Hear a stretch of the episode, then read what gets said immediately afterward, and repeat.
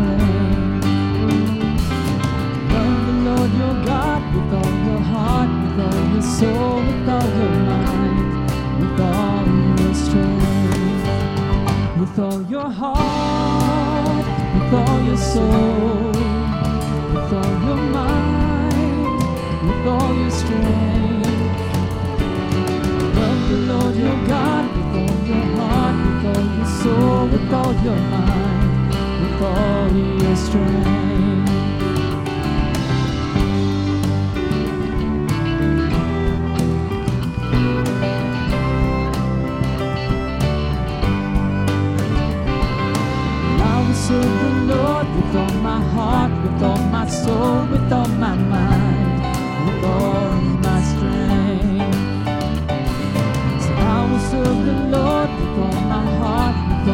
Soul, with all my mind, with all my strength, with all my heart, with all my soul, with all my mind, with all my strength. I will serve the Lord with all my heart, with all my soul, with all my mind, with all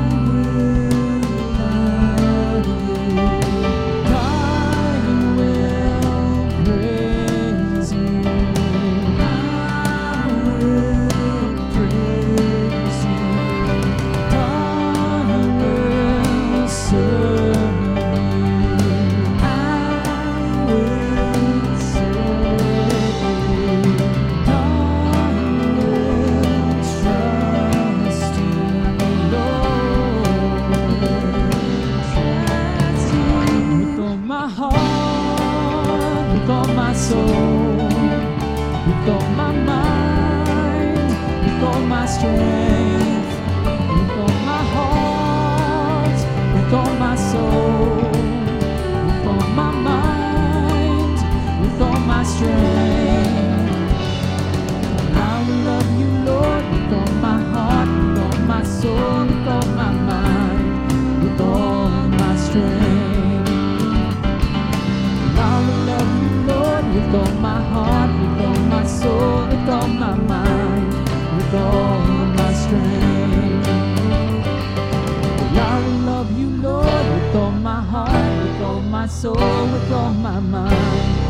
With all my strength.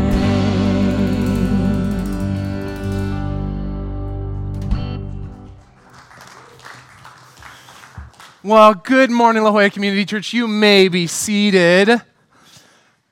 That is a wonderful prayer, and I hope and pray that each and every one of us has the opportunity to pray that this week as we go through our lives, that we would live our life praising God, loving God with all our mind, with all our soul, with all our hearts. So that's my prayer for each and every one of you. I hope everybody made a friend last week that you can then pour out some extra love on this week. Well, my name is Ryan Sylvia. I am the Director of Youth Ministries here at La Jolla Community Church, and I just want to welcome everybody here to our wonderful chilly church service this morning. I love how the weather changes this time of year. On your way in, along with your little communion cup, if you didn't get one of those, please let us know. We'll be happy to grab you one. But you should have also received this fancy, wonderful bulletin that we've gotten put together. You may not notice, but right in the middle, it is perforated. And if you fold it right in half, you'll notice this top half comes off. Our hope and our prayers, you would take this top half home, you'd invite somebody to church, let them know some of the wonderful and amazing ministries that we've got going on here at La Jolla Community Church. You may have noticed on your way in, there's some diapers and baby stuff. We're putting together some newborn baby baskets. If you've got some extra coins laying around or maybe some extra baby stuff that you would like to donate, uh, we are putting together these newborn baby baskets. So please take this card home. Let some other people know some of the wonderful things we're doing here at church and support and join in some of the great ministries that we've got going on here. The bottom half of the card is for us right here, right now. This first side says, Get connected with us. I promise I will not be offended if you're filling it out while I talk. But this first card is so that we can get you plugged in and engaged here in some of the wonderful ministries that we've got going on at La Jolla Community Church. We've got a. Uh, We've got the baby baskets that are coming up. We've got so many fun and wonderful events. Please, please, please, if you notice some of the, uh, the, events scrolling through before the service, we need lots of people to support and get involved. So please take a moment, fill out this card, let us know how we can get you engaged and plugged in in some of the amazing ministries going on here at church. The other side says, let us pray for you. This is how we cover everybody in prayer in our church. We believe in the power of prayer. We have a dedicated prayer team that goes over every single prayer request that gets turned in, and we pray for everybody's needs here in our family. So if you've got a need or maybe even a praise report, something wonderful that is going on in your life, please take a moment, fill out this prayer card, let us know how we can cover you in prayer. And you can take this prayer and connect card along with the offering envelopes in the seat back in front of you, and you can drop those off on the box mounted on the wall here or in the baskets on your way out. We thank you so much for joining us on this wonderful Sunday morning, and I'd love to invite Pastor Steve up to lead us in a message. Thank you, Ryan. Well, we're starting a new series today. Wow. Uh, we're talking about this Jesus movement uh, because uh, instead of talking about being a Christian or Christianity, we want to talk about the Jesus movement. Why? Uh, because a movement is filled with life.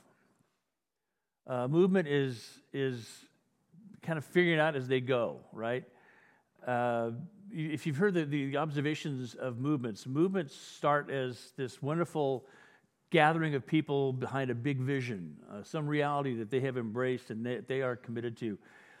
Over time, uh, every movement of necessity has to mature and become more institutional, especially in a, in a country like our country. You, you, have a movement called a church, and pretty soon you have to get a 501c3 granted to you by a governing body to say that you're allowed to take money uh, as a nonprofit, and there's all kinds of rules and regulations for that.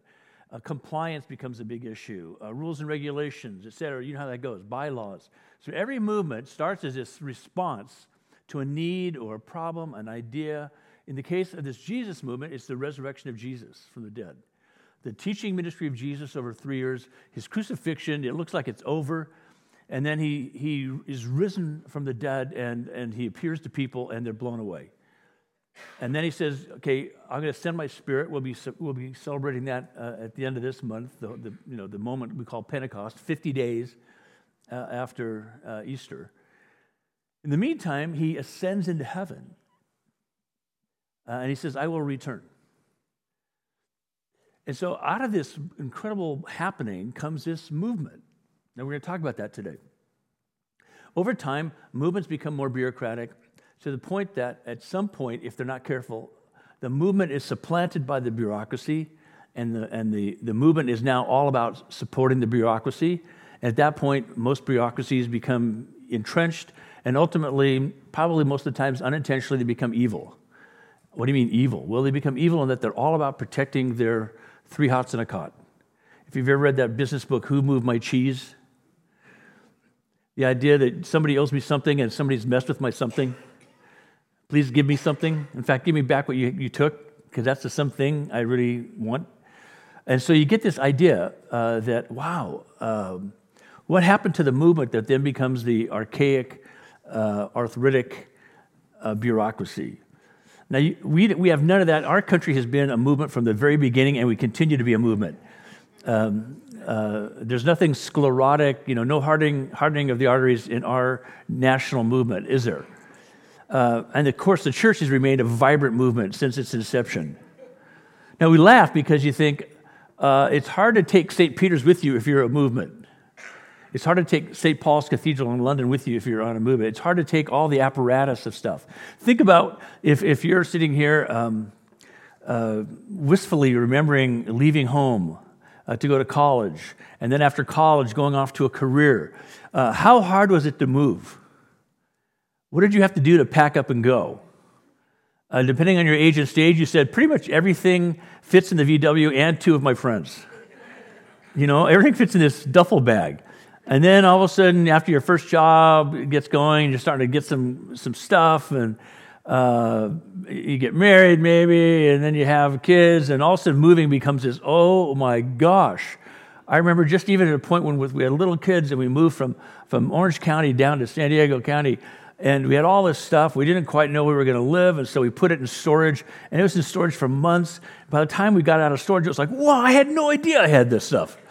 Where did that come from? Oh, that's great. You know, gosh, we're going to put that, you know. And so this is what happens from a movement to an institution to the demise of the institution where, you know, people are arrested for embezzlement or for doing other kinds of things. You think, how did that happen in a church? How does that happen in a school district? How does that happen uh, anywhere. It's because human nature very much wants to have security and stability at all costs. And oftentimes, that stability and security and ultimately control reduces everything to something uh, that doesn't look very dynamic.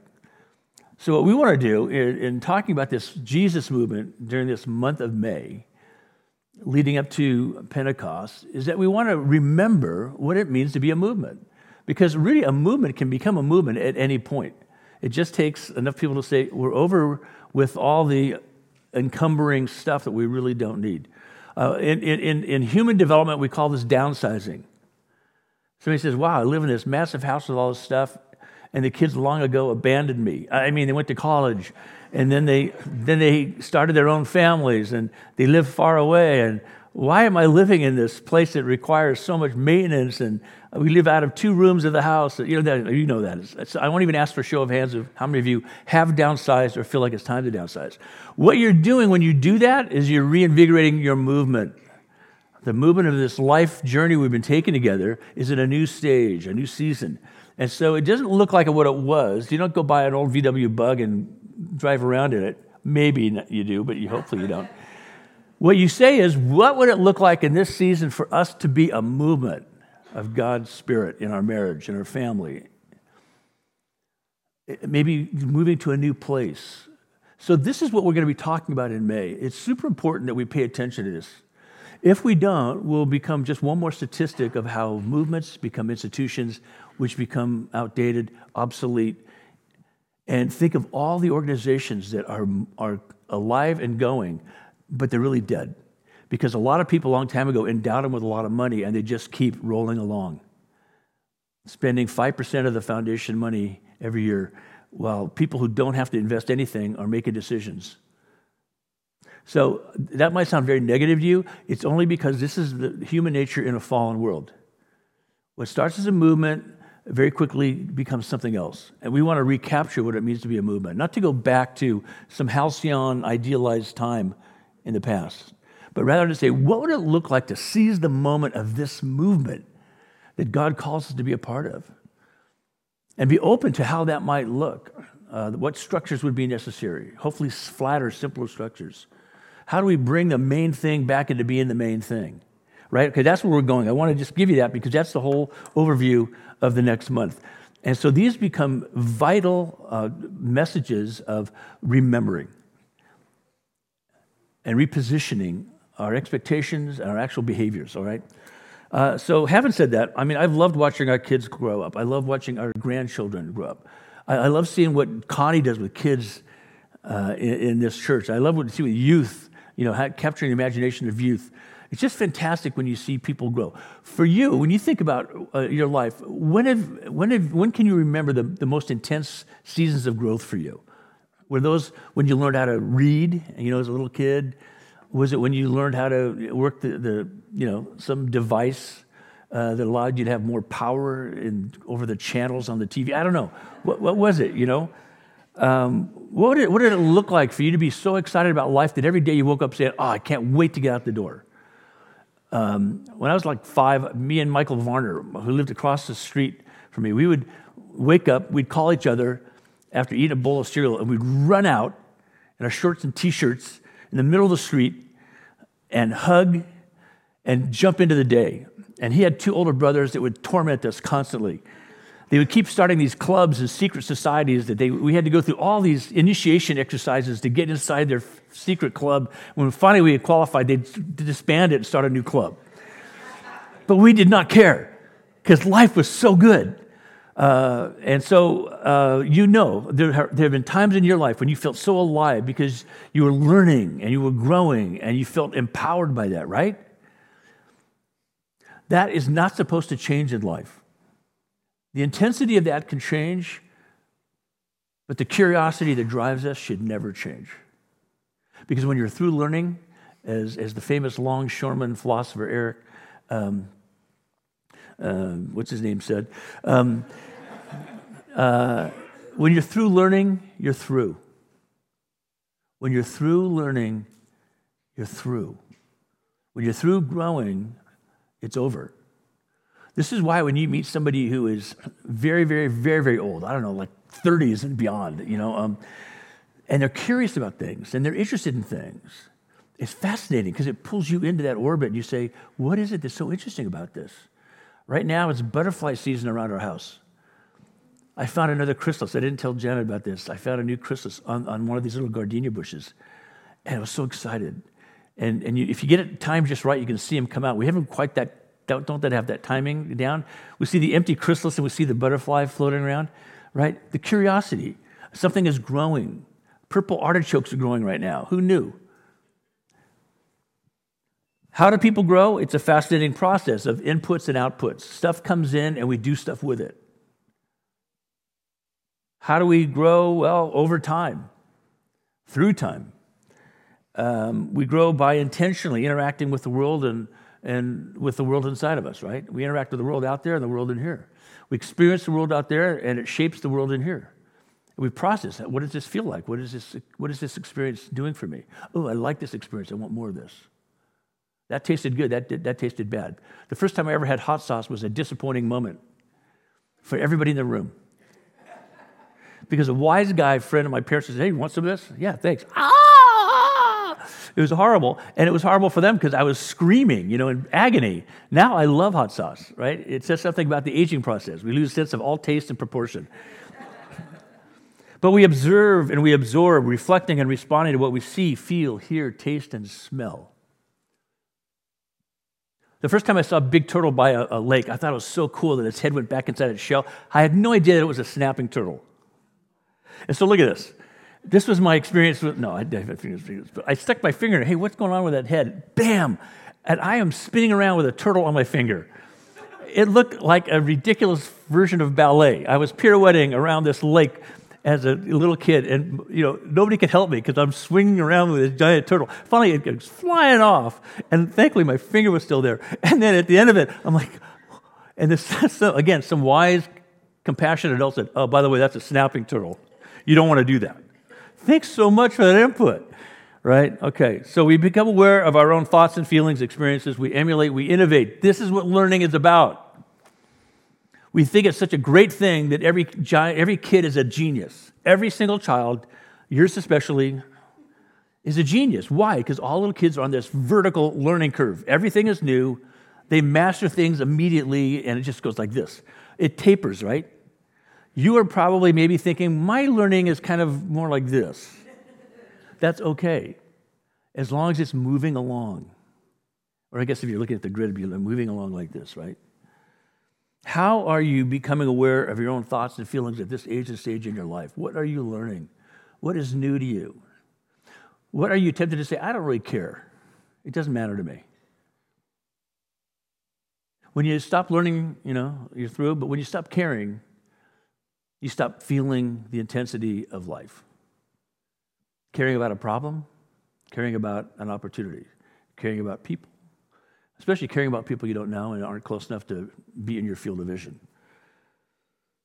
So, how does this relate to spiritual growth and being part of a movement of God's Spirit? Well, if God has given us the capacity to grow, and, and even if you have limited ways of, of, of dealing with the world, um, I have a friend uh, who uh, had every, every possible learning disability you could have. Came from a family of scholars and really smart people. He was a smart guy. He just he couldn't read. He couldn't write. He, he, he was just as a mess. When Warren Buffett bought his company, Warren Buffett said, "This is the best company I've ever bought." So when you're walking around, you see Prudential signs. They're now called Berkshire Hathaway signs. The guy that started that, Steve Games. Uh, if he was here, he would say, he lives out in Rancho Santa Fe now, he would say, Yeah, look who, who knew? You know whose parents were absolutely, completely convinced their child would be on the streets? Richard Branson's. In an interview with Richard Branson's mother, she said, Oh, we just knew that Richard would be a hobo, a bum. He had no hope whatsoever of functioning in the real world. It's worked out pretty well for Richard. Why? Because even if he didn't have traditional capacities for learning, he had the capacity to learn and grow. So nobody has an out in this process. No church can say, well, you know, we're just a different kind of church. Yeah, you're a dead church. Even a church that's small can be alive and vital. Why? Because it's saying, what does God want to teach us? What is God doing among us? What is within our reach or even beyond our reach that we think we're supposed to pay attention to?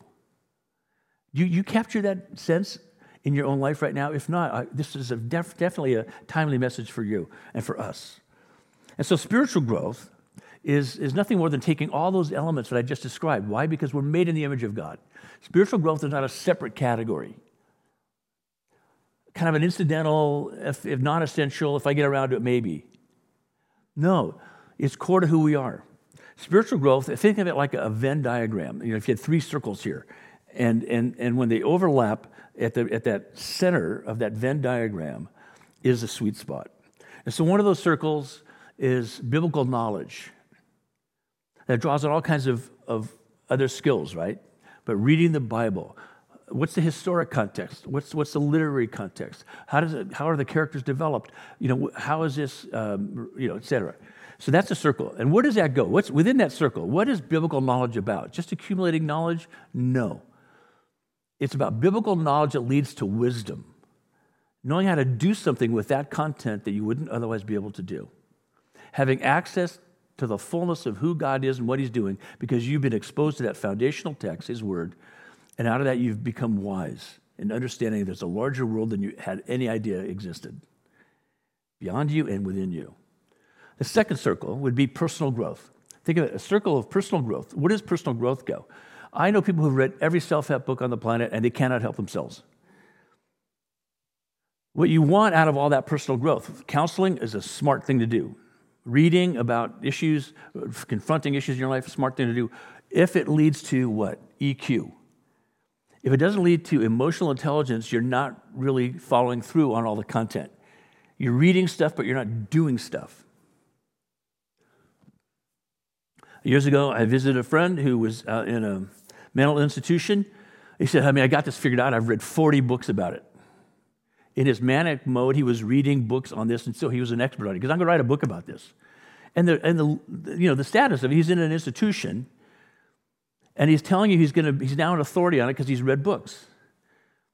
And, and thankfully, a loving community came around him and walked with him for a very long time until he, he was able to come back into a, a more normative way of life with his family, a more functional way of life. And by then he'd, he'd realized, oh my gosh, I had to go through this delusional thing of thinking because if I knew something, I was doing something. Now, this is true of every man. We talk about it, we think we've done something about it. This is the bane of every woman going, well, didn't we talk about that? Mm-hmm. Then why haven't you done anything with it? Well, no, we talked about it. That's what we did. We did something about it. We talked about it. So, this idea of, of personal growth leading to EQ is another circle, right? Overlapping. The third circle would be ministry skill that leads to missional impact. What does that mean? It just means that at some point, as, as you're part of this Jesus movement, and somebody says, Hey, have you ever read the Bible? Um, no. All right. Would you like to read the Bible? I guess.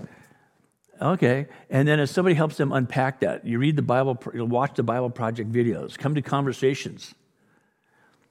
And somebody says, Hey, would you like to pray about that? I'm not really comfortable doing that. Well, just do this. Is there something um, you're thankful for? Yes, I am. All right, just tell God I'm thankful for that. Lord, I'm thankful for that. You just prayed. It's a skill. And over time, somebody develops this comfort level with not trying to compose immediately, spontaneously, on the spot, a theological essay in their head and saying it to a bunch of people in a room, but rather saying, I'm talking to God. And the more we do it, the better we get at it. That's ministry skill. Reading the Bible, learning how to pray, learning how to manage your time, talent, treasure. So, all these ministry skills, learning how to worship, not just attending a service, but entering into a worship service.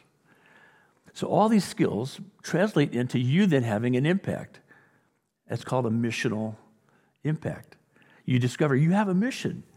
God is equipping you to do something with all the stuff He's entrusted to you as part of this larger mission that you're now part of, this movement of Jesus. So, do you see these three circles?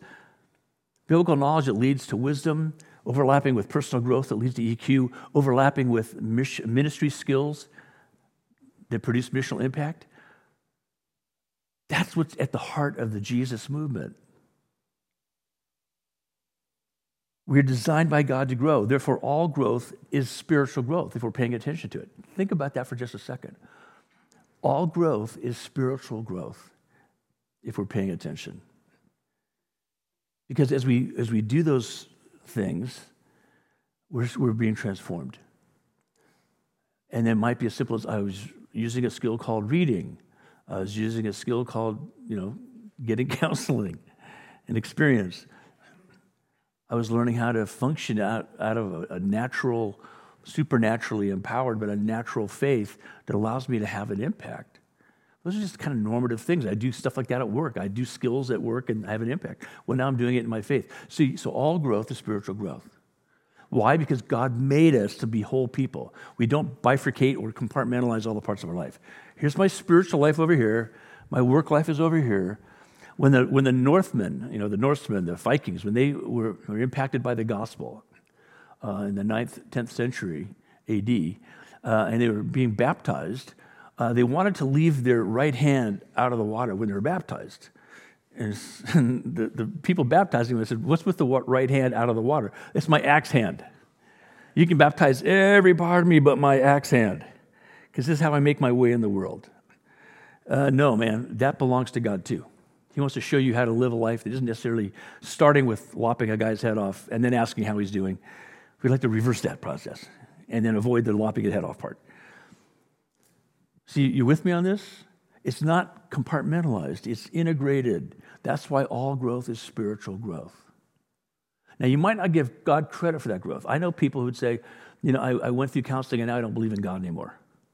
There must not be a God. I said, no. What you did is you got rid of all the garbage that was in the way, all the false versions of God and views of God that you had, and you've removed them. Now you think you don't believe in God. You, uh, let's talk about that. You don't believe in God? I don't believe in the God that you don't believe in, too. Let's look at who God really is now that you've cleared the decks. So a person might say, I've grown so much, I can't believe I've overcome so much, and I didn't need God. You were wired for that, and God has been with you even in that process, and you're not giving Him credit. And therefore, you're going to limit your capacity to grow beyond this initial phase of growing. Do you see the power of this? And the irony of this? When the church is a movement says, hey, this is pretty good, we can pretty much handle it from here, what do they become? Institutionalized. This is enough, because this is what I can control. So, what do we see in Luke 2.52? Jesus said, um, it says, Jesus grew in wisdom and stature and in favor with God and man. He grew holistically, comprehensively, because we are whole people. The Greeks want to divide us into mind and body. The Hebraic concept, the concept that God gave to his people, is that you are a whole being. So, three things uh, the Jesus movement is a learning, growing, worshiping community with social impact. That's a description of this Jesus movement. It's, it's a learning, growing, worshiping community with social impact. How do I know that? The Word of God describes it in Acts 2 42 to 47. They devoted themselves to the apostles' teaching, learning, right? and to fellowship. They were working out that teaching in conversations. Koinonia is the, is the fellowship, community creating reality of the Holy Spirit. To the breaking of bread and to prayer. Holistic, right? We got to eat. Let's thank God for the food. By the way, is there anything we can pray about for each other? You see how this then morphs into this movement with natural, normal things, normal um, components of life are now being transformed into a place where God meets us. Everyone was filled with awe at the many wonders and signs performed by the apostles. All the believers were together and had everything in common. It wasn't that they had created a commune in the middle of Jerusalem, it's that they were together. They were part of a movement. A movement brings people together. And, and, and movements initially don't have membership requirements, they don't have any other criteria other than are you going in the direction we're going? They sold property and possessions to give to anyone who had need. Every day they continued to meet together in the temple courts. The, this big area outside the temple. Now it's called the Dome of the Rock, but that's where the temple was. Massive area. If you ever go up there, you think this thing is huge up here. Beautiful. And there was an inner Holy of Holies part, and there was another part around that. And then there was all these courts where people would gather. Women would gather in these courts, men in these courts. There's even a court for the Gentiles who weren't Jewish, but they could come up and be a part of it too. So they'd gather there where there's lots of space and it had lots of room to accommodate everybody. And so they did. And when they saw needs, they responded to those needs. They didn't have a committee of saying, hey, do you qualify for this help? Or they just say, you, need, you have a need? What do you need? Very powerful movement component. So every day they met in the courts, they broke bread in their homes. Now it gets personal. We're not just meeting at the temple anymore, we're meeting in our homes. We have access to each other's lives and we have glad and sincere hearts, praising God and enjoying the favor of all the people. And the Lord added to their number daily those who were being saved. You see how, how irresistibly attractive a movement is. I want to be a part of this.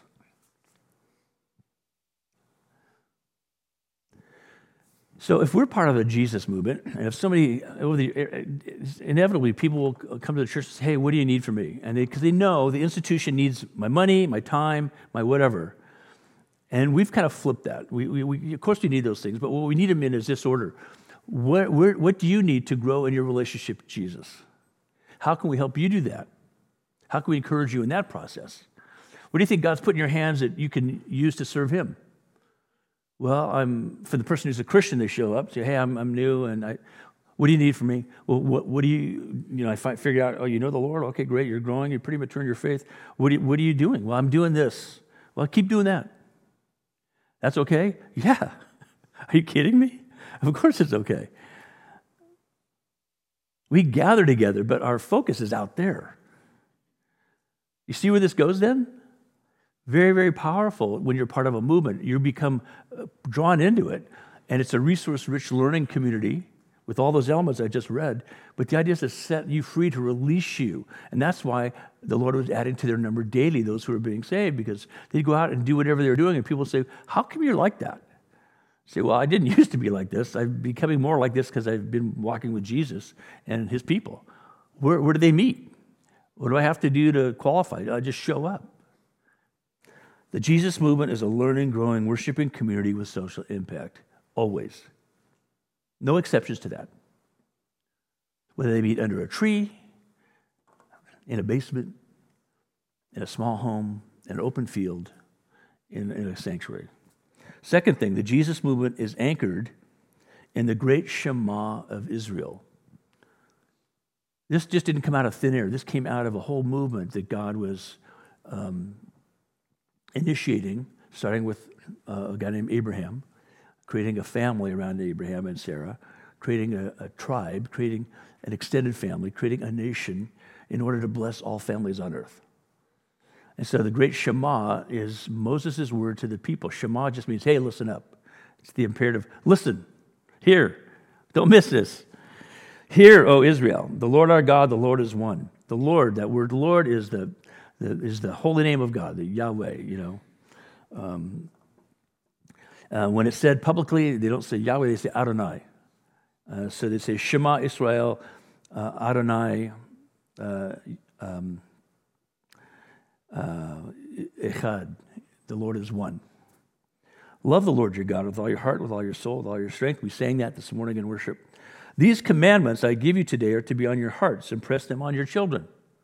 Don't inflict them on your children. Impress them on your children. How do you impress anything on your children? You do it and you let them be a part of you doing it, and they go, Wow, can I do that? Yeah, sure. As soon as we start inflicting and imposing, kids go, Why? No, uh uh-uh. I don't want that. Talk to them about this stuff when you sit at home and when you walk, along the road, when you lie down, when you get up.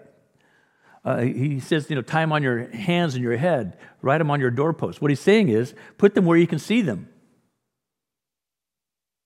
Uh, some friends built a house recently. Uh, it's been a last couple year project uh, in Del Mar. Beautiful view, the ocean, all that stuff. They have the soothing sound of the railroad ripping by the house. And as they had it in, in the framing stage, uh, the parents handed out markers to all the kids and said, Go write Bible verses wherever you want, anywhere you want. And so they said, Wow, what should we write? Well, let's talk about, okay, this is the entryway. What should we write here? So they'd write Bible verses about entering the house. They went to the bedrooms, each room, the family room, the, the dining room. They started, you know, so you see what I mean? It was their version of what, you know, it's called a mezuzah. You know, that thing that you see in a Jewish, Jewish home is called a mezuzah. And what it is, is either it's, a, it's a, uh, an image of or it contains the law. So it's basically a rolled up scroll with the law. And so when you touch it, it's not just a lucky rabbit's foot thing. It's that you're touching it saying, I am a child of the commandments. I am a bat mitzvah. I'm a, um, you know, um, bar mitzvah. Mitzvah just means commandment. Uh, mitzvah is a commandment, also means good things to do. How many mitzvot have you done today? Well, I did this, this, and this. Oh, great. So that's what's going on here. It's a shaping, learning experience built on conversations. That's why we do our thing conversations from 11 to 1145 a healthy, happy family is having conversations about stuff. No question is, is unacceptable. No issue is rejected. It's like, let's raise that issue. Let's talk about that. This is what a healthy church looks like. Hey, can we talk about this? Yeah, sure. Now, you don't always have to agree, but at least you can talk about it and process it. And so the Jesus movement is anchored in this great Shema of Israel. Can you imagine having this shape you over your entire life? And then wherever you went, you say, I bring this with me. I bring the conversation with me. When the temple was destroyed in AD 70 and people were dispersed, literally, the Romans said, You have to leave. Every person who left was a little version of the temple. Wherever they went, they were a little version of the temple. And they would gather in a family group. And if they found 10 men, that was the way they would do it, a minyan, they could start a synagogue. And a synagogue was like a little outpost of what was the temple. And what would they do? The kind of the same stuff they did in the temple. We couldn't do the sacrifices anymore, but we can talk about the, the law. Jesus announces his ministry, and synagogues existed before the temple was destroyed, but especially afterwards, it, it was essential that they had these synagogues. So it was the Shema, this, hey, listen up, this is who we are, that made the difference. The third point then is that the Jesus movement quickly grew to include people who didn't grow up with the Shema. It started to include Gentiles, non Jews. Not only that, but because uh, uh, Judaism, Israel, was, was vertically and horizontally, integ- horizontally integrated around a culture.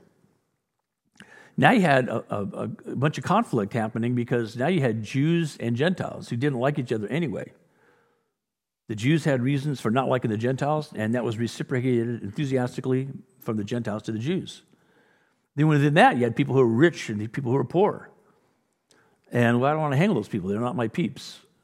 Uh, different ethnic people. And pretty soon it was a mess. But while it was still a movement, that was all overcome by the fact that, you know what we have in common? Hear, O Israel, the Lord our God is one. Let's have conversations about him. And so, what did that look like in the New Testament era when these non Jews and these Jews were getting together? The New Testament. We're going to celebrate Holy Communion. Uh, we call it Holy Communion, the Eucharist, the Lord's Supper. It's just an expression of Passover. So the challenge was helping these Gentile believers become full partners in the gospel, because at first, the Jewish folks that we're talking about out of Acts 2, they were all Jewish. And so we have the New Testament, and it's a practical discipleship document for everyone. So I'm going to read you a passage out of Ephesians 4. The first part of Ephesians is saying, here's why we're unified, where there's no more barrier between us, we're people. And then the second part of the book, I'm going to read from, is that here's what we do because of that. So this movement is for all people. And so it says that Jesus, who descended, came into the world, is the very one who ascended higher than all the heavens. So you give a book, you know, you give a parenthetical description of his life. He came into the world descending, um, and he then ascended out of the world.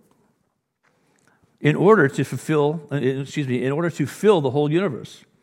It was he who gave some to be apostles, some to be prophets, some to be evangelists, some to be pastors and teachers. Why? Ah, they had a role to play that was crucial, critical, essential for the people of God.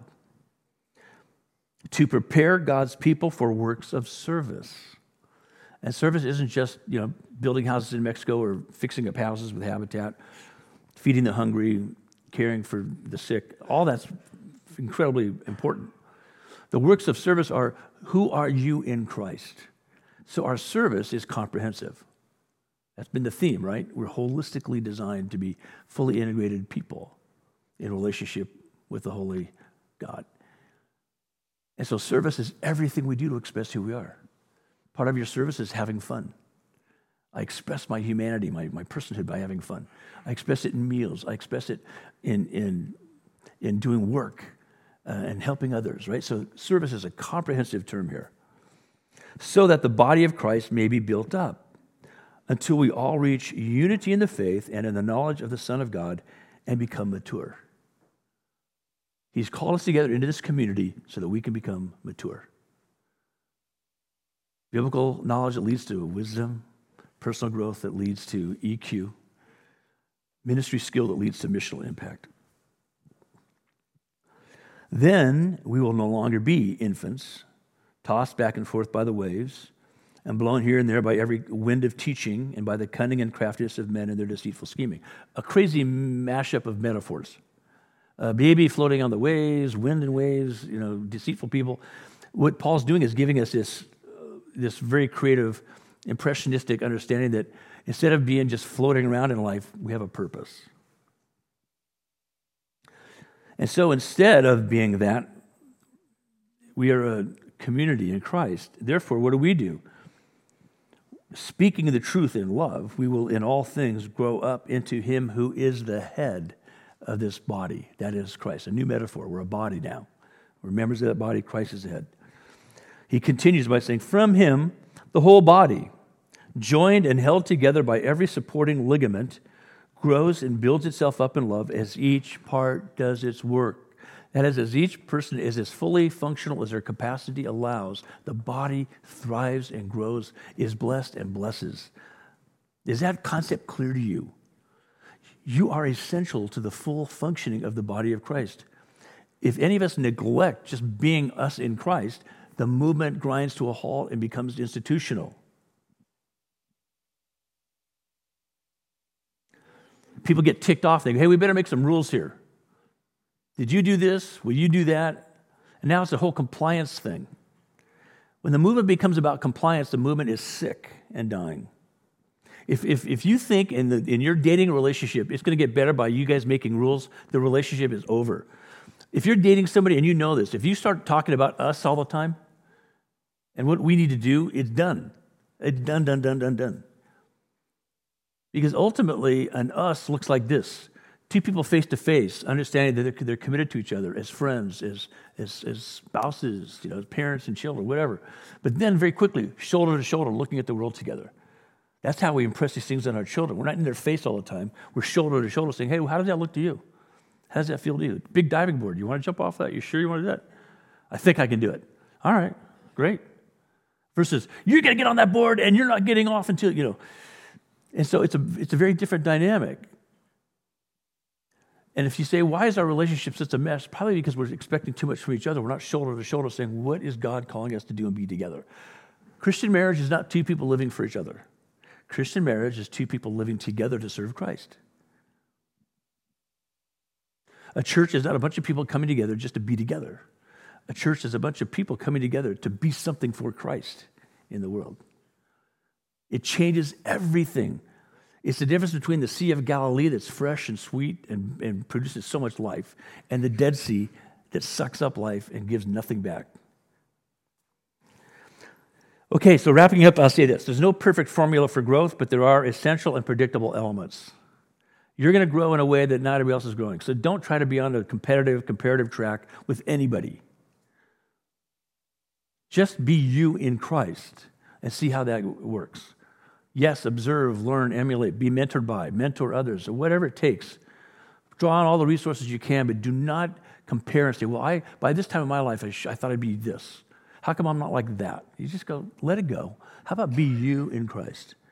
And in the body of Christ, you being you will be awesome. Yeah, but I'm just a finger in the body of Christ. Right. God help us if we lose all of our fingers, right? So there's no perfect formula, but there are essential and predictable elements. How about these elements? Life changing truth. Everybody needs life changing truth. Spiritual habits. Everybody needs spiritual habits. Things we do to inculcate our understanding and love of God worship, learning, growing, serving, giving, all that. Personal ministry. What has God uniquely equipped you to do? That's an empowering, equipping thing. You know what the best thing you can do for small children is to give them responsibility. Small kids want to do stuff. And when mom says, No, no, I'm in a hurry, I'll make the bed. No, no, no, it's dangerous. That knife might be sharp. No, you can't do that. What you do is you say to that kid a thousand different ways, You aren't adequate. You don't have what it takes. You can't do that. And you postpone a kid's life. All of us are not ready to do the next thing necessary. So, personal ministry is just you, again, expressing who you are, even if it doesn't work very well at first. Significant relationships are another essential and predictable element. If you don't have any significant relationships, how can you possibly grow? Well, I'm not very popular. I'm an introvert. You know, I have a hard time meeting people. This is not a popularity contest. Contest. It's not a list whose list is bigger. How many likes do you have? Well, I bought 40,000 new likes, and I, you know, it's just saying, what would it look like for me to be curious and to care for people? That might then lead me into significant relationships. And then finally, pivotal circumstances. The worst thing that you might be going through is, is possibly the place where God really wants to meet you and help you grow. Personally, I love to grow out of experiences like le- leisure and success. I find these are the most conducive to my personal development. Apparently, God disagrees with that. He allows me to grow through disasters, often of my own making, but it wasn't really my fault. Right? Pivotal circumstances. Whatever the pivotal circumstances, that is, they change things for you. Whatever circumstances you're in, maybe you've been in them for a long time, or you're just now in the middle of one, or you're hoping to get out of one, this is where God wants to meet you.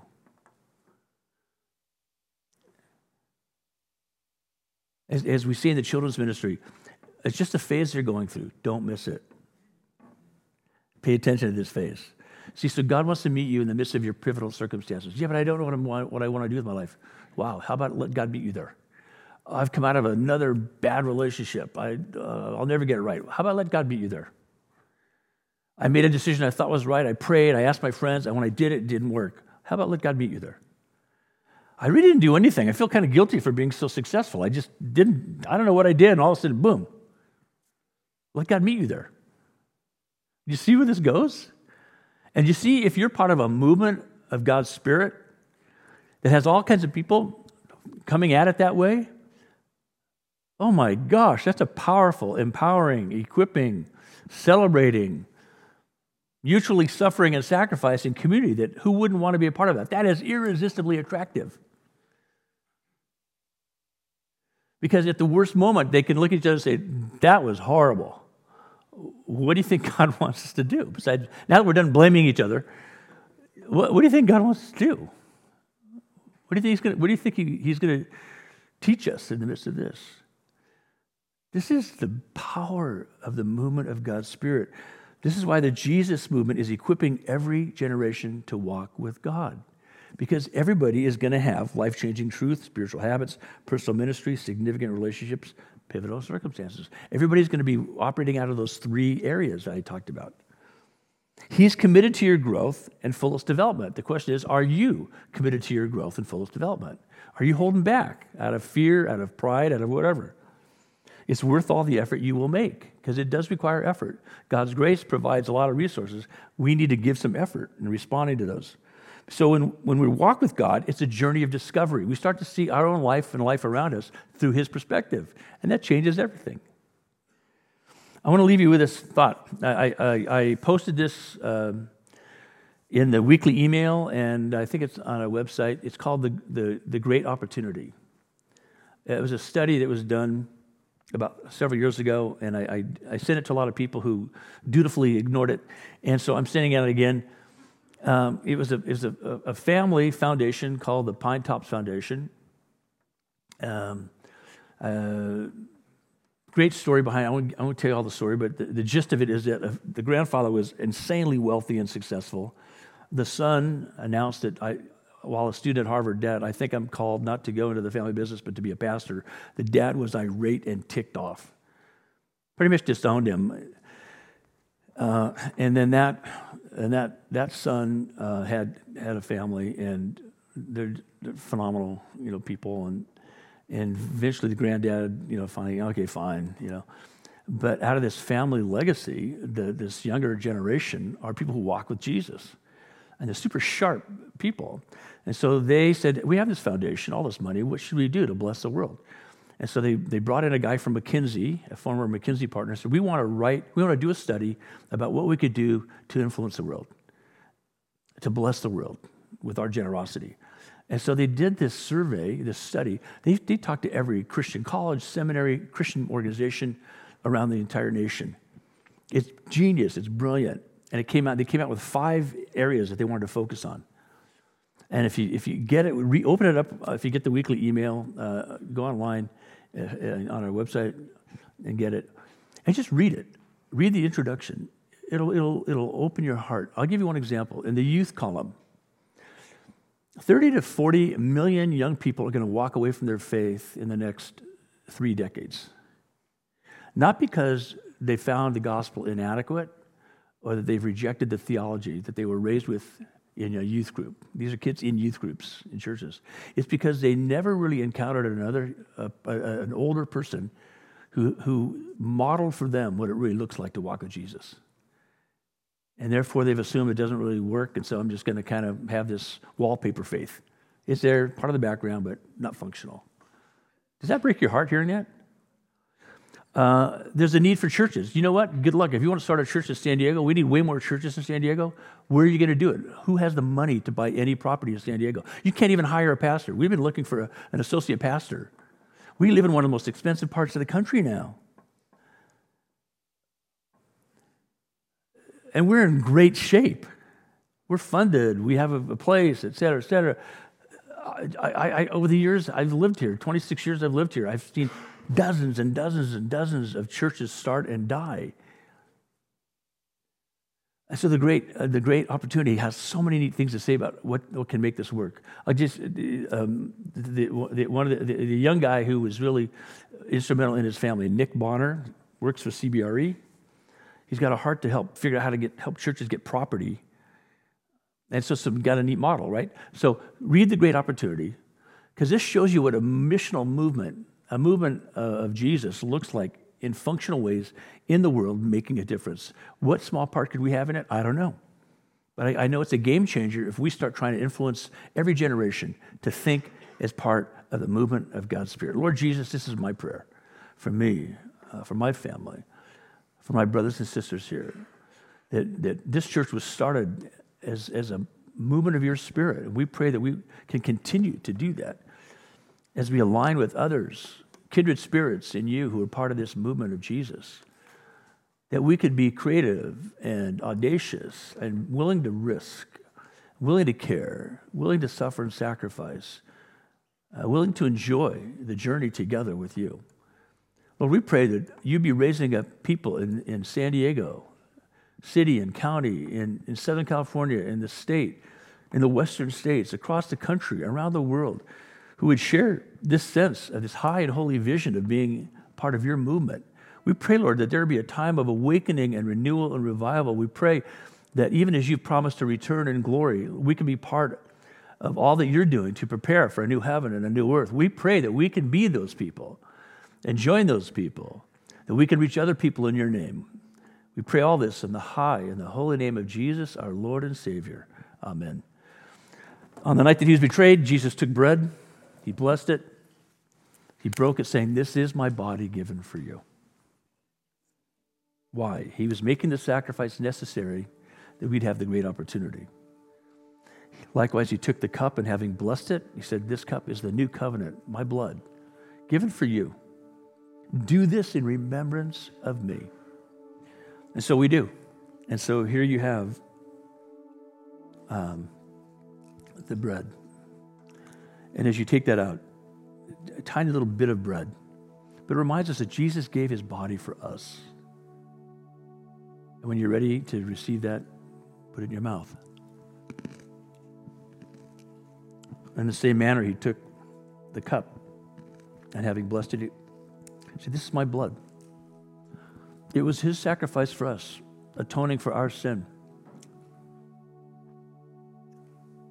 It was his powerful engagement with evil that allowed him to emerge as the victor and rise again from the grave and ascend into heaven and rule from on high, giving us his Holy Spirit and his life within us. And so we drink this cup in his name.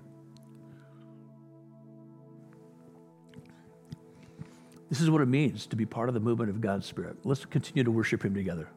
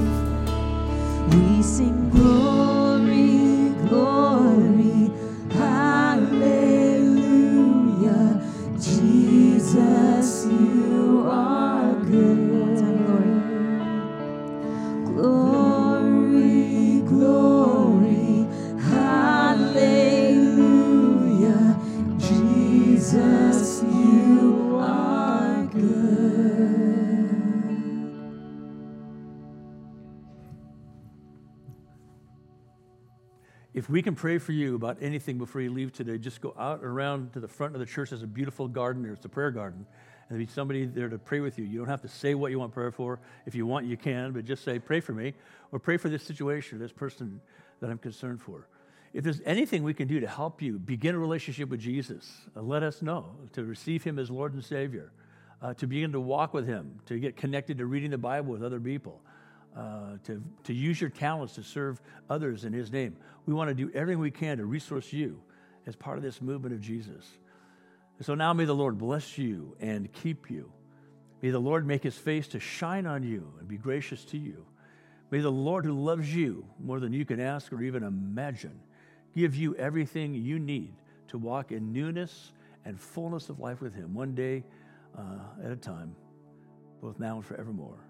In the name of the Father, and of the Son, and of the Holy Spirit. Amen.